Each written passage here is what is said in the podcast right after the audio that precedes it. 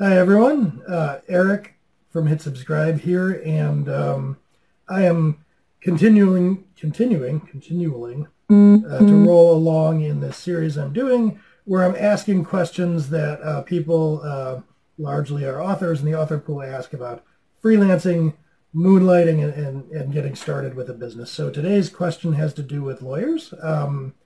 So during the course of starting to moonlight or be a freelancer, I got some questions around, like, when should you hire a lawyer? When shouldn't you? What do you absolutely need one for? What do you absolutely not need one for?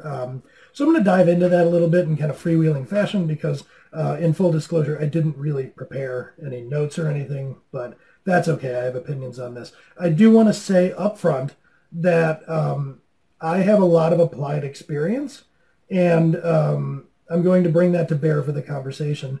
But I also want to categorize myself for your sake when it comes to risk in business.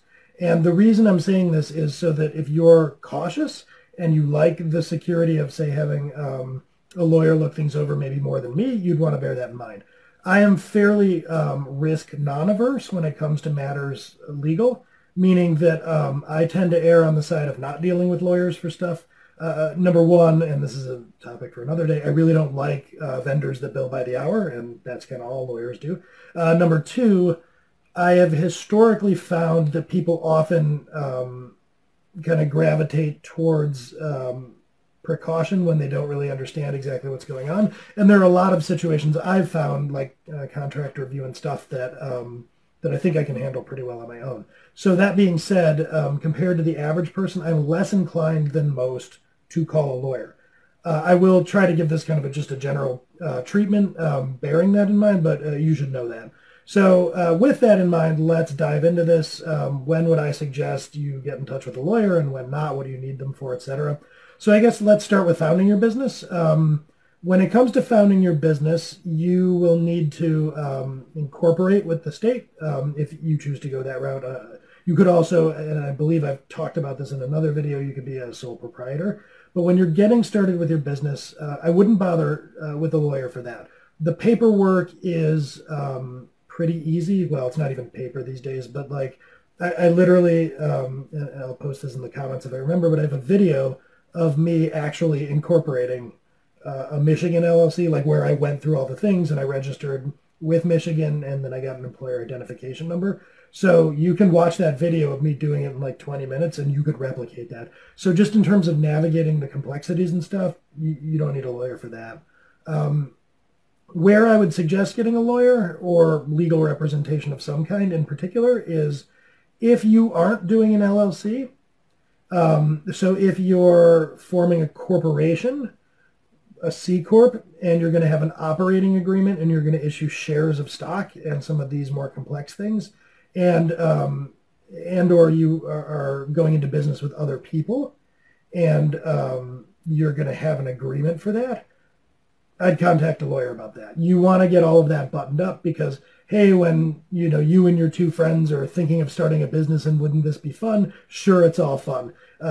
Years from now, when hopefully there's hundreds of thousands of dollars or millions of dollars at stake, not as fun. And if you haven't had somebody who can kind of well represent all of you, kind of take care of that, you could be in for some trouble there. So when it comes to starting your business, sole proprietor, LLC, if it's just you as a freelancer, don't bother with a lawyer, I'd say. If you are forming a partnership or something more formal than that, then you should. I will also say if you're starting an LLC, you can go to something like LegalZoom, I think.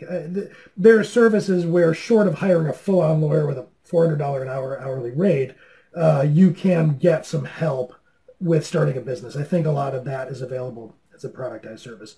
So if you feel like you're in over your head, go consult someone, but it's really not too hard. So that's starting a business. Now, if you're moonlighting, here's another interesting use case that I ran into once myself.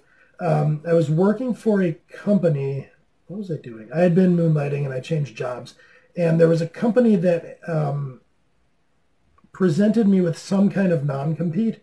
So to set the stage, I'm working, I'm doing things. I think I was making videos for Pluralsight.com as a side hustle. I switched jobs. I took a position and they were asking me to sign a form of non-compete that would, by my reading, have precluded me from doing my side hustle.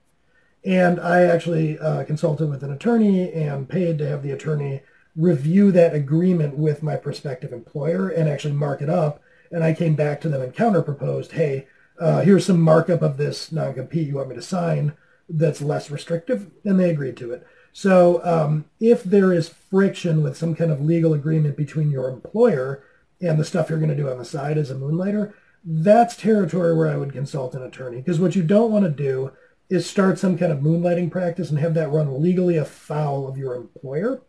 Now, again, this is me not being very risk sensitive when it comes to this stuff. I don't think your employer is going to like sue you to take ownership of your side hustle. Your danger there is getting fired. I would be utterly shocked if any employer incurred the legal expense of coming after you for your blogging side hustle. Like, it would just be insane. But what they might do is use that as grounds for termination or something. So you want to get that buttoned up if you're concerned about that employer relationship.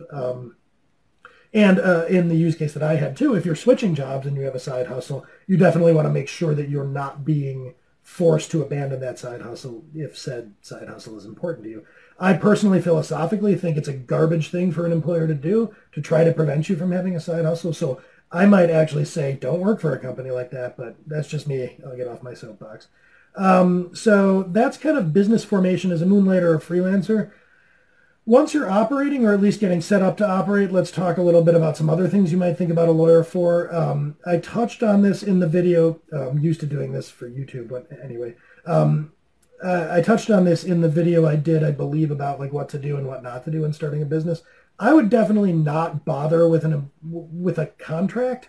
So when you're getting started and you're looking to engage with clients, you might think, oh, I should have a contract for them to sign. I wouldn't bother. I went into more detail in the other video, which you can check out. But the long and short of it is most of your clients, if they're businesses and not like individuals, are probably going to have a contract that they're going to want you to sign. So if you are looking to do some work for, you know, a Fortune 500 company, and you go to them and say, okay, let's engage. Here's this contract I have all my clients sign. They will laugh at you, and then they will send their entire rigmarole, contract, statement of work, etc., over to you and say, we require all vendors we work with to do this. So there will be a lot of situations where the clients will have their own contracts, so it doesn't matter. And then in cases where you don't, the amount of leverage you can exert from a contract is exactly proportionate to the amount of money you can pay lawyers to go enforce it somehow. And for you, that's a big fat zero. So that contract is sound and fury. It doesn't mean anything, because if a client somehow violates your contract, it's not like a magic spell. They can just violate it, and then you're going to have to go retain counsel to go try to get compensation for that. And usually as a freelancer, the money we're talking about is so minor that both of you will incur more legal costs than the entire contract. Like if you do $2,000 worth of work, that's like, what, 4 hours of attorney time? I mean, like, by the time all of you even sit down to discuss it in front of a mediator, you've spent more on attorneys than is even an issue in your contract. So I wouldn't bother with contracts when it comes to the kind of moonlighting and freelance work you're doing. Now, let's talk a little bit more about contracts. So I'm saying you wouldn't bother creating a contract to have for the sake of every engagement that you have. Now, if we're talking about the aforementioned client contracts, you may occasionally want to consult an attorney. For me, what I've done over the years is I've got, it's the least awesome skill that I have in my arsenal, but I've gotten fairly proficient at reading client contracts. I have now read so many like consulting contractor type client contracts that like I recognize the clauses. And over the years, I've kind of developed a sense of what's common and what isn't as I read through a contract. So for me, if I read through a standard consulting agreement, I will recognize a lot of this stuff. I'll even mark it up without a lawyer and just send it back to the client and say, I'm not signing it with these things in here. By the way, you'd be surprised how often that works, very often, especially if you say, look, your lawyers are better lawyers than me. I'm still not signing it with these clauses in here. You would be amazed how much that works. Anyway, but you can kind of develop an ability, and I mean, with legalese, if you just slog through it enough, it's like doing your taxes. Like, you can understand it after a while. If you see anything in there that, you know, seems weird or alarms you, reach out to a lawyer. If it's just stuff like, you know, you're going to do a good job and you're affirming that you're not actually an employee of this company, if they're saying that they own the rights to, you know, the content you create for them, things like that, it's generally fine. The thing is, when you're dealing with big companies, they run a lot of people through their legal onboarding process, and they want to work with you. They want to do it under certain very specific kind of terms that they have a process for, but they don't want to get into like arguments with you. And above all, they don't want to really do bad faith things. You might get that with fly-by-night bootstrapped companies or whatever, but if you're dealing with like established mid-market and above businesses, they're not going to stiff you. They're not going to do wrong by you by and large. So I wouldn't really incur that kind of expense as a brand new business owner. So when it comes to contracts, review them yourself. If you're uncomfortable, consult someone. Don't bother drawing up your own. That's kind of my take on all that. Now, in terms of consulting an attorney, the place where I would absolutely do it every time is if you're engaged with a client and they start making noise about some kind of legal action, a cease and desist, a suit, anything like that. There I flip around and I would say, go talk to somebody immediately. Like, don't negotiate that on your own behalf. If somebody who has a lot more financial resources than you do starts making noise about legal action, that's the time to, you know, be a little bit worried. So I would consult an attorney at least about that.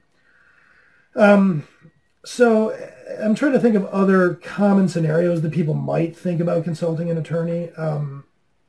Most of them, like if I look back where I've enlisted and engaged attorneys, it usually deals with things that are not such beginner topics. Like, so for instance, I've consulted attorneys often when I've taken on employees or started to take on contractors, when you're paying people and you have like a whole new flavor of liability. So you can get some agreements drafted there. One place where, you know, so if you're a freelancer and you're starting to do a similar service with a similar kind of client, and you are finding that they have you sign client agreements that are kind of frictional or a poor fit for the nature of the work you're doing. So for instance, a lot of times our clients of Hit Subscribe will send over what's called a consultant agreement. And it's just because that's what they have on file, but it's an agreement that's intended for like an individual software engineer or something to go work at their site. So there's like provisions in there about carrying insurance in case you slip and fall when you're on site. There's provisions in there about like their work product and their source code. And all of that is kind of nonsense. So it becomes sort of frictional when they give us this contract and I go through it, or at times if I've had a lawyer go through it and mark it up and negotiate, like, that's silly.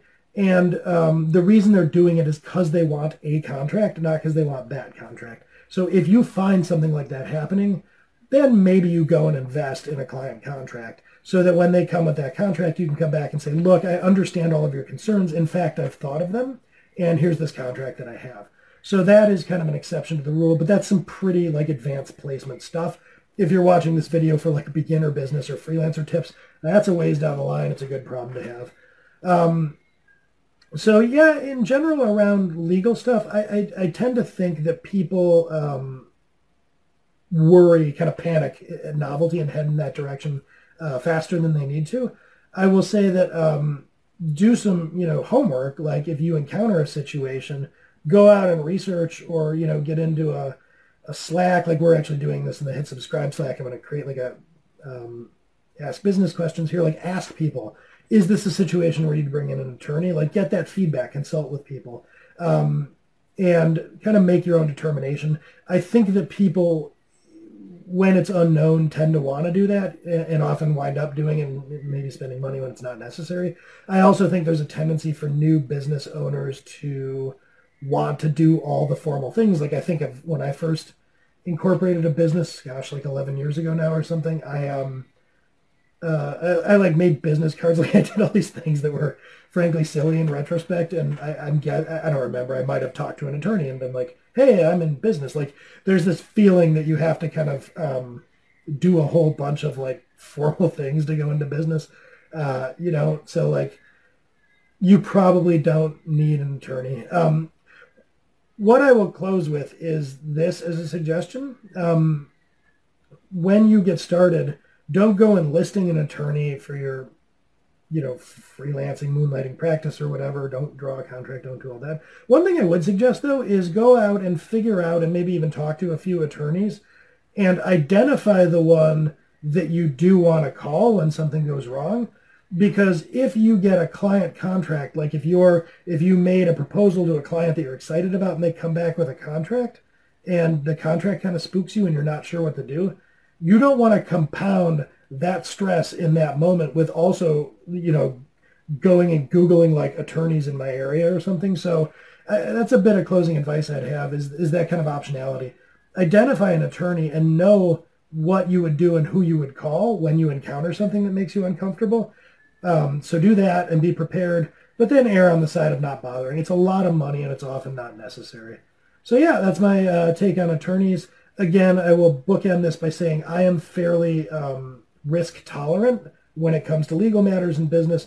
Your mileage may vary. Other people giving you advice, their mileage may vary. I have never been burned by this. I have enlisted attorneys for a number of things.